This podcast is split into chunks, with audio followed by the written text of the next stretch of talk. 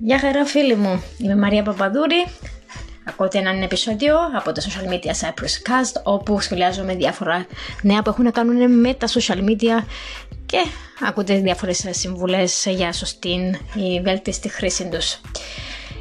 Θα ήθελα να, να μιλήσουμε σήμερα λίγο για τις περιγραφές, τις περιγραφές που βάζουμε στα post και γιατί θεωρώ ότι είναι ένα πολύ πολύ σημαντικό στοιχείο στα social media. Όσο σημαντικό είναι, άλλο τόσο υποτιμημένο θα έλεγα ότι είναι καθώς βλέπουμε πάρα πολλά shares λογαριασμών τα οποία δεν συνοδεύονται από, τον, από την ανάλογη περιγραφή, από το ανάλογο caption αυτόν εμείς θέλουμε να το αλλάξουμε. Είναι κάτι το οποίο υπάγεται στο, στο optimization tips που, που δίνουμε σε όσους θέλουν να χρησιμοποιούν τα social media για επαγγελματικό τρόπο.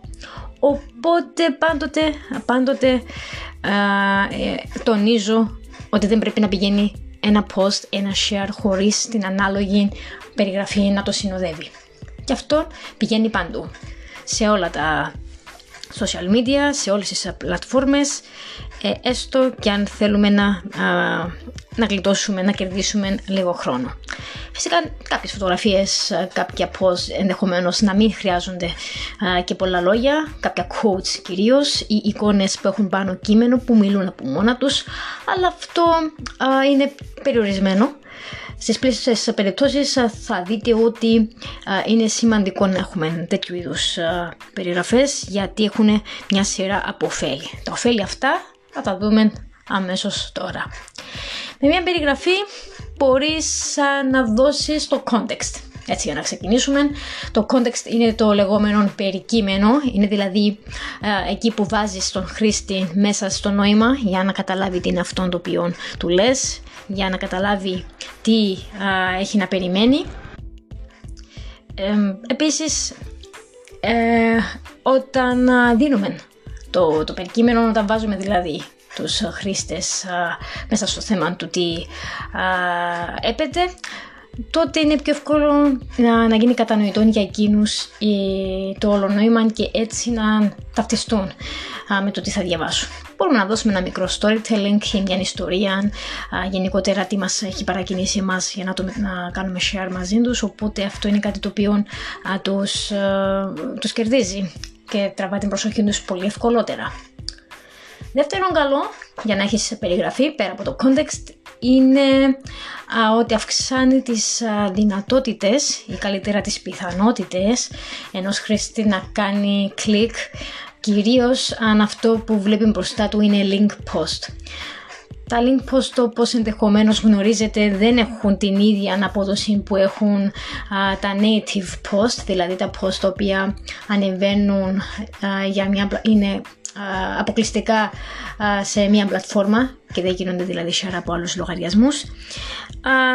Αλλά τα link post δεν υπάγονται σε αυτήν την κατηγορία λόγω του ότι οδηγούν τους χρήστες εκτός δικτύου. Και μιλάμε τώρα για τα πλήστα δίκτυα. Αν εξαιρέσουμε το Instagram που δεν έχει και πολλές επιλογές για, για links όλα τα υπόλοιπα δέχονται links. Οπότε όταν κάνουμε έναν σκέτο share ενός link post ε, οι πιθανότητες να πατήσει κάποιος χρήστης πάνω στο link αυτό είναι περιορισμένες. Και αυτό γιατί υπάρχει πολλή πληροφορία. Ο, ο κόσμος βαριέται να διαβάζει, ο κόσμος θέλει αυτό που βλέπει μπροστά του να το καταναλώνει χωρίς να χρειάζεται να επισκεφτεί κάποιον διαφορετικό χώρο Οπότε με το να μοιράζουμε μαζί του ε, μια, μια περιγραφή αυξάνουμε αυτόματα τις πιθανότητες ε, για το κλικ, για να πάρουμε το κλικ. Το τι συνιστώ και το τι προτείνω ε, είναι να μπορέσουμε μέσα σε μια μικρή παράγραφο να κάνουμε έναν sum up του, του περιεχομένου του άρθρου, να δώσουμε δηλαδή τα κύρια σημεία, να βάλουμε σε λίγες γραμμές το όλο νόημα του κειμένου και να το κάνουμε share ως περιγραφή. Με τον τρόπο αυτό, ο χρήστης εκεί θα διαβάσει για το τι είναι αυτό που πρόκειται να μάθει και έτσι θα είναι πιο δεκτικός στο να πατήσει το link αν βρει ενδιαφέρον αυτόν που, που έχει διαβάσει προηγουμένως. Uh, μην ξεχνάτε πως πέρα από τον τίτλο και, την, και τον υπότιτλο uh, λίγες είναι οι πληροφορίες που έχει κάποιος να πάρει από έναν link post. Ε, έτσι καθιστάς και πιο εύκολο για τον χρήστη να καταλάβει τι θες να πεις, αν μπορούμε να αυτό να το θεωρήσουμε ως το τρίτο κέρδος που έχουν οι περιγραφές στα post.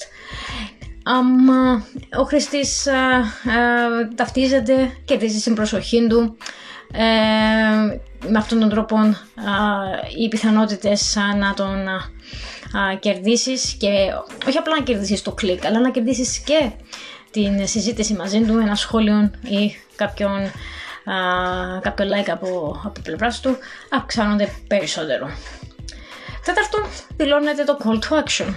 Τι θέλουμε το χρήστη να κάνει; Πατήσει το link, να το κάνουμε για να δεν είναι όλα αυτονόητα για όλους όσον απλά και να θεωρούμε ότι, ότι είναι. οι χρήστες δεν έχουν και πολύ μεγάλη προσοχή αυτό είναι ένα φαινόμενο το οποίο το βλέπουμε και είμαστε μάρτυρε καθημερινά, σε καθημερινή βάση. Πόσες φορές δεν κάνετε share κάποιο προϊόν και να γράψετε πλήρη περιγραφή, καθώς επίσης και την χρέωση και την τιμή και να βλέπουμε ε, ερωτήσεις στα σχόλια τύπου πόσες, ε, πόσα κοστίζει ή τι τιμή έχει. Αυτό έχει να κάνει ε, περισσότερο με το ότι ο κόσμος δεν συγκεντρώνεται, δεν έχει προσοχή, δεν διαβάζει για να καταλάβει, δεν ανοίγει μάλλον τα άρθρα για να διαβάζουν και να καταλάβουν τι είναι αυτό που βλέπουν μπροστά τους. Τώρα θα μου πείτε αφού δεν διαβάζουν περιγραφές, γιατί να συνεχίσουμε να το κάνουμε. Δεν έχει να κάνει, Πολλοί είναι αυτοί που το διαβάζουν, λίγοι είναι αυτοί που το αγνοούν. Αυτοί οι λίγοι ωστόσο προχωρούν με comments. Αν δώσουμε ένα πλήρη εικόνα του τι θέλουμε να πούμε, τότε το κάνουμε πολύ πιο εύκολο για αυτούς. Όσο πιο εύκολο, όσο πιο εύκολο είναι μια κατάσταση για τους χρήστες μας, τόσο πιο εύκολα κάνουν αυτό που τους θέλουμε να κάνουν. Οπότε μπορούμε έτσι να δηλώσουμε και το call to action.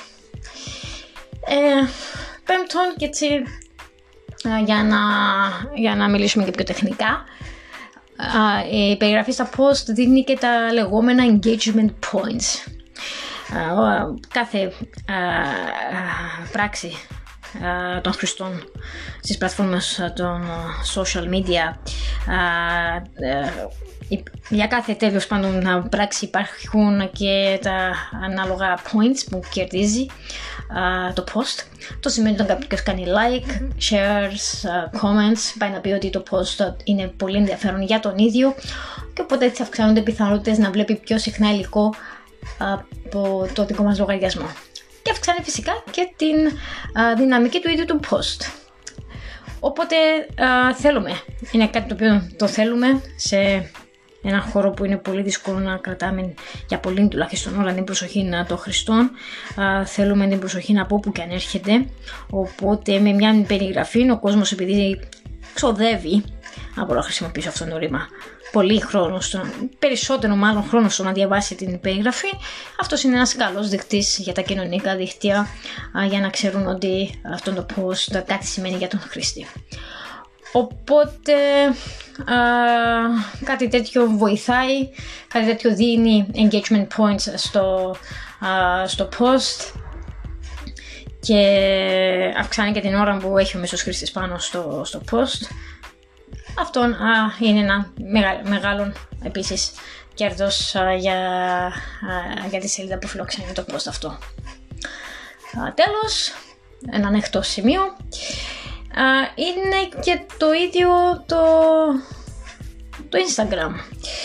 Το Instagram είναι ένα οπτικό δίκτυο, ένα δίκτυο το οποίο δεν συμπαθεί το κείμενο, συμπαθεί όμως πολύ τη φωτογραφία, περισσότερο ακόμη και από το βίντεο, ωστόσο ε, τίνει να εξελιχθεί σε μια πλατφόρμα microblogging; Ο, οι περισσότεροι χρήστες, τα μεγάλα brands και το, ο λογαριασμός του ίδιου του Instagram, ο επίσημος λογαριασμός του, ε, καταναλώνουν ε, μεγάλη προσπάθεια για να, για να γράψουν ένα πολύ καλό caption, μια πολύ καλή και εκτενή περιγραφή έτσι ώστε να βάλουν το χρήστη μέσα σε, ε, στο context που λέγαμε και στο πρώτο βήμα.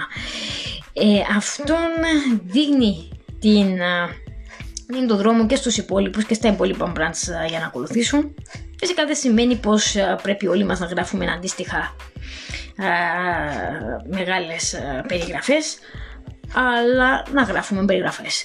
Τώρα, στο μέγεθος των περιγραφών είναι καλό να ε, να πειραματιστούμε, να μην πάρουμε ως δεδομένο ό,τι ακούγεται και όσα ακούγονται online, ε, να δούμε λίγο η δική μας κοινότητα τι έχει να, να πει και τι έχει να αναφέρει και πώς ανταποκρίνεται στο post ε, που έχει μεγάλη περιγραφή και ανάλογα να, να ρυθμίσουμε το μέγεθος που μπορεί να έχει μια περιγραφή. Θα συμβούλευα εδώ πέρα να μην περιοριζόμαστε, να πειραματιζόμαστε και με μικρές και με μεγάλες περιγραφές και φυσικά να δίνουμε και τη δική μας άποψη και τη δική μας χτίμηση για αυτό το οποίο κάνουμε share όπου φυσικά γίνεται. Ε, τέλος θα ήθελα να κλείσω τα θετικά των περιγραφών με κάτι τελευταίο ότι όταν αφήνουμε μια περιγραφή, δείχνουμε και θα έλεγα περισσότερο σεβασμό στους χρήστες. Δεν τους κάνουμε έναν ξερό, αν με επιτρέπετε, share ενός post που θα πρέπει να τους αναγκάσει να καταβάλουν την έξτρα προσπάθεια για να πατήσουν σε ένα link για να δουν ένα βίντεο έτσι ώστε να καταλάβουν τι θέλουμε να πούμε. Οι πλήστοι φυσικά δεν θα το κάνουν καν, αλλά αν βάλουμε, γράψουμε και το τι πιστεύουμε, τι μας παρακύρισε και τι θέλουμε και τι μάθαμε κι εμείς από αυτό το οποίο κάνουμε share, τότε α, δείχνουμε και τον απαραίτητο σεβασμό. Και μέσα σε εκείνες τις ε, λίγες α, γραμμές που θα γράψουμε την περιγραφή μπορούμε να δώσουμε τη γνώμη μας, να βάλουμε λίγο storytelling, να δώσουμε τα key points του, του άρθρου ή του βίντεο, κυρίως αν είναι έτσι εκτενή